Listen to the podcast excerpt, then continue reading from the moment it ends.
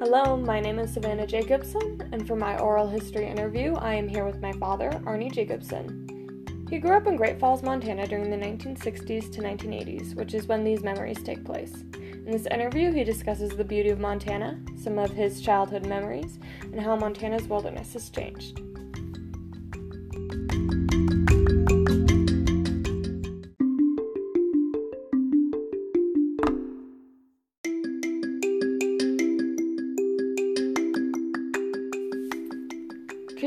Describe what it was like growing up in Montana and how it's changed now?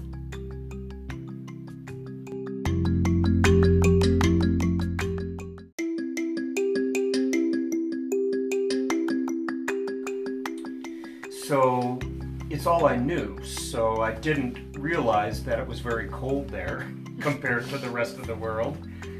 And I didn't realize how remote it was, um, how untouched it was and unspoiled. Um, and all of our, because I grew up in a middle class, lower middle class family, all of our activities involved the outdoors.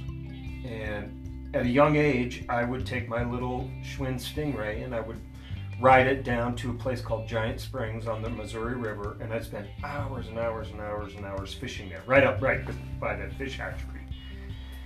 And as I got older, I started going onto the to the rivers, and the Missouri River was right in my backyard, so I'd fish that river. But it was the Missouri River around Great Falls is huge water.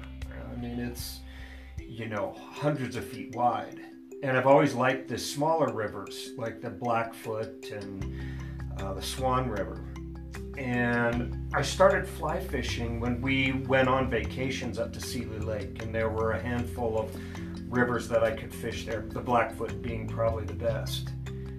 And the thing that I note the most is that when I finally got my car and I was 16 and I could drive, we would drive my old pickup truck up to the Blackfoot and we'd float that river. We, in fact, we'd float it on swimming pool toys. Uh, we were so unsophisticated, we didn't know. Uh, rubber rafts and stuff like that were expensive, and you know, quite frankly, we just float down, get out, and then fly fish. And at that time, there was nobody on the river hardly. I mean, it was rare when you'd see another fisherman. And the campsites were amazing because they weren't even marked. You could, there were campsites you could drive the truck up to right next to the river and build a fire and camp. All those have been completely cordoned off, and there's little outhouses, um, and and the Blackfoot now is a flotilla of guides. And the last time I went up there, it started happening when I was in college, and I went to college in Butte, and I had access to the Big Hole River there, which is one of the most amazing blue ribbon trout streams on earth. And I could drive 60 miles away from where I went to college. And there was rarely a fisherman on that river, maybe a handful of fishermen in, in, in the summertime. And today, there are so many guides on these rivers that the primo rivers are you, they're just you just have to submit to the fact that it's there's going to be a lot of fishermen now because i grew up there i have some special spots that are either hard to get to or out of the way and so i've got still got some special spots that i can go and you don't see any any or very few fishermen.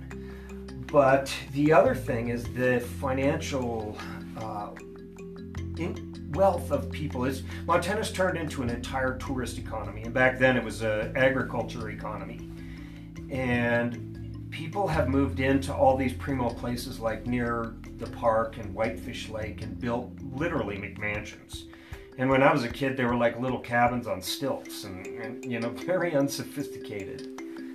So that's kind of my my difference. The, the other thing that's really interesting is is back then. Um, so my friend had 11 kids in his family, and so hunting season started the day the refrigerator got empty. I mean, we didn't really care, you know, if it was deer season. If the family needed food, we'd go out, shoot a deer, and fill up the refrigerator, catch fish, whatever.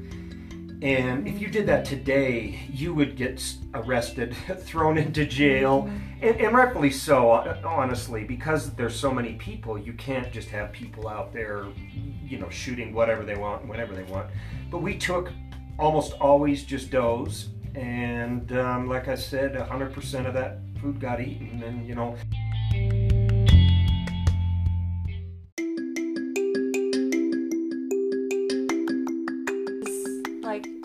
What's your first memory of like going and adventuring in the outdoors with your family? I remember the first fish I caught on a fly. Uh, we were up at Seeley Lake. I was probably 10. And I'd been fly fishing, you know, because I, I, didn't know what I was doing. I was self taught. They didn't have books and Wi Fi back then. And there weren't very, very many guides. So I went down on the river and I'm trying to fish. It was the Blackfoot River right next to the highway and uh, I had this fly on. I, you know, I didn't even understand that you had to try and match the fly to whatever the entomology on the river was. And so I'm down there flipping this fly, and it hits the water, and the stupid fish bit it. And I brought him in. I was shocked. I was so into the process of just fly fishing. Um, so that's one of my. I, I remember that. I remember. Um, remember floating down the river with my brother on one of those cheesy swimming pool toy rafts, and we popped a hole. We went over a stick, and you know they're paper thin, so we went over a stick and popped a hole in it, and you had to reach your hand under the tube to plug the hole. And so, but we had a little pump, and so we were taking turns. Uh, you know, like two brothers. One was fishing, and one was holding, putting the finger over the hole and then we kind of got in this fight, and you know, I was telling Eric, "It's your turn," and he's like, "No, it's your turn." And I said, "Well, I'm not going to put my finger over the hole. I'm going to fish." And he says, "Neither am I." And so we floated down, and pretty soon the air got out of the raft, and we're herding our stuff into the middle, and we're still kind of fighting. And pretty soon the raft is like a, a carpet. You know, we're floating about a foot under the water, and, and we both thought, "Hey." The walkout is, you know, just, you know, half mile from here. But as it turned out, we ended up having to walk out like three miles. And, um, you know, I, I don't know. We were just stupid kids. And I remember, I remember floating the rapids, um, like on at West Glacier on the middle fork of the Flathead River. And those rapids today, you go down those rapids with uh, full life preservers, you've got helmets. Um, when when it's springtime, those rapids are class four rapids. And we were so stupid, we'd just go out there in inner tubes and have a brewski, and you know, we'd float right through that stuff. We just didn't know. You didn't know what you didn't know. And so, even today, I don't fear things that most normal people would fear about the mountains and the rivers and the horses and, you know, all that kind of stuff.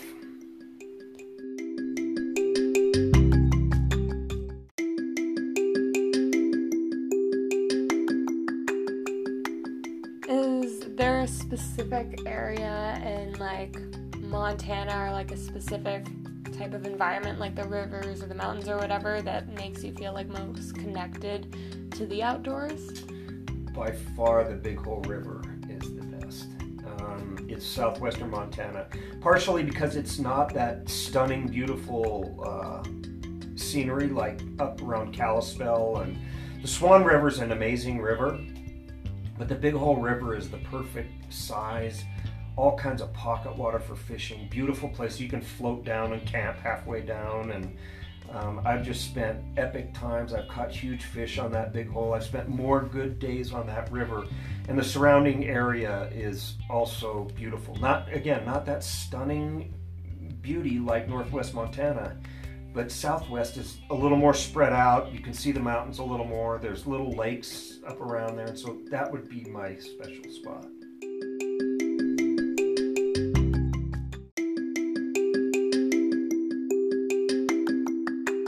Could you describe the beauty of the Northwest Montana?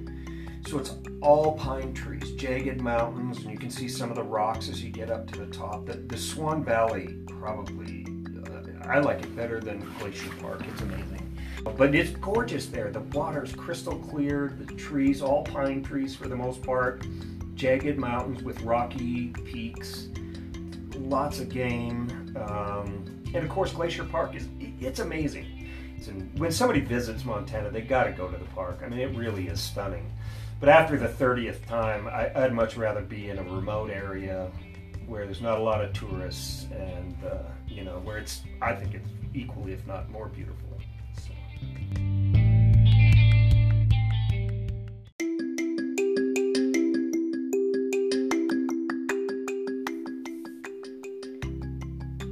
Could you describe a sensory memory that you have connected to Montana's wilderness?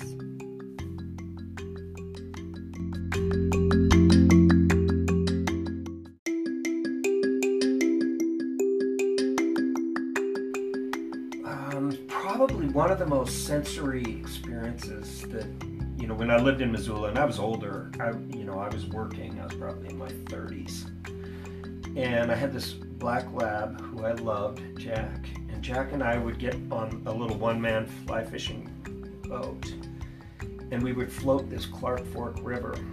And from a sensory perspective, the water was, you know, crystal clear and you'd float through the farmlands. You could, you know, the water would glisten on the sun and Jack would jump in the water. We I'd bring a fly rod and a shotgun and then we'd jump ducks and when we jumped ducks, Jack would splash in the water, and I mean, he was such a athlete. He'd go out there and he'd get the duck, and it would be a celebration, and he'd we'd get over on the shore and he'd shake off, and he was so proud of his duck, and we'd put the duck in and we'd float down, and if there was no ducks, I'd fish, and then Jack would go in. If I caught a fish, he always messed up the thing. I couldn't use a lab. I couldn't keep him out of the water but the water was gorgeous, the scenery was gorgeous, the animals. I mean, I don't think I ever fished that river without seeing, you know, lots of deer, um, you know, ducks, geese, and that's where my eagle was,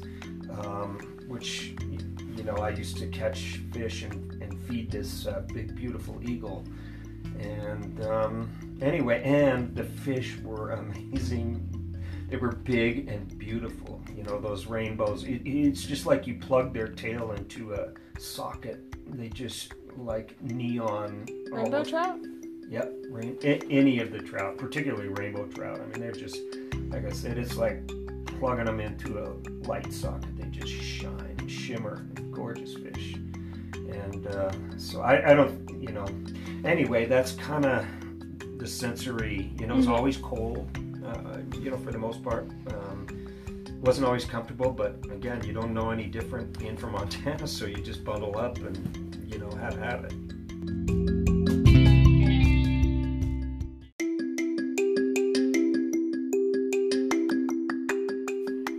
That sounds absolutely stunning. Thank you so much for joining me for my oral history interview.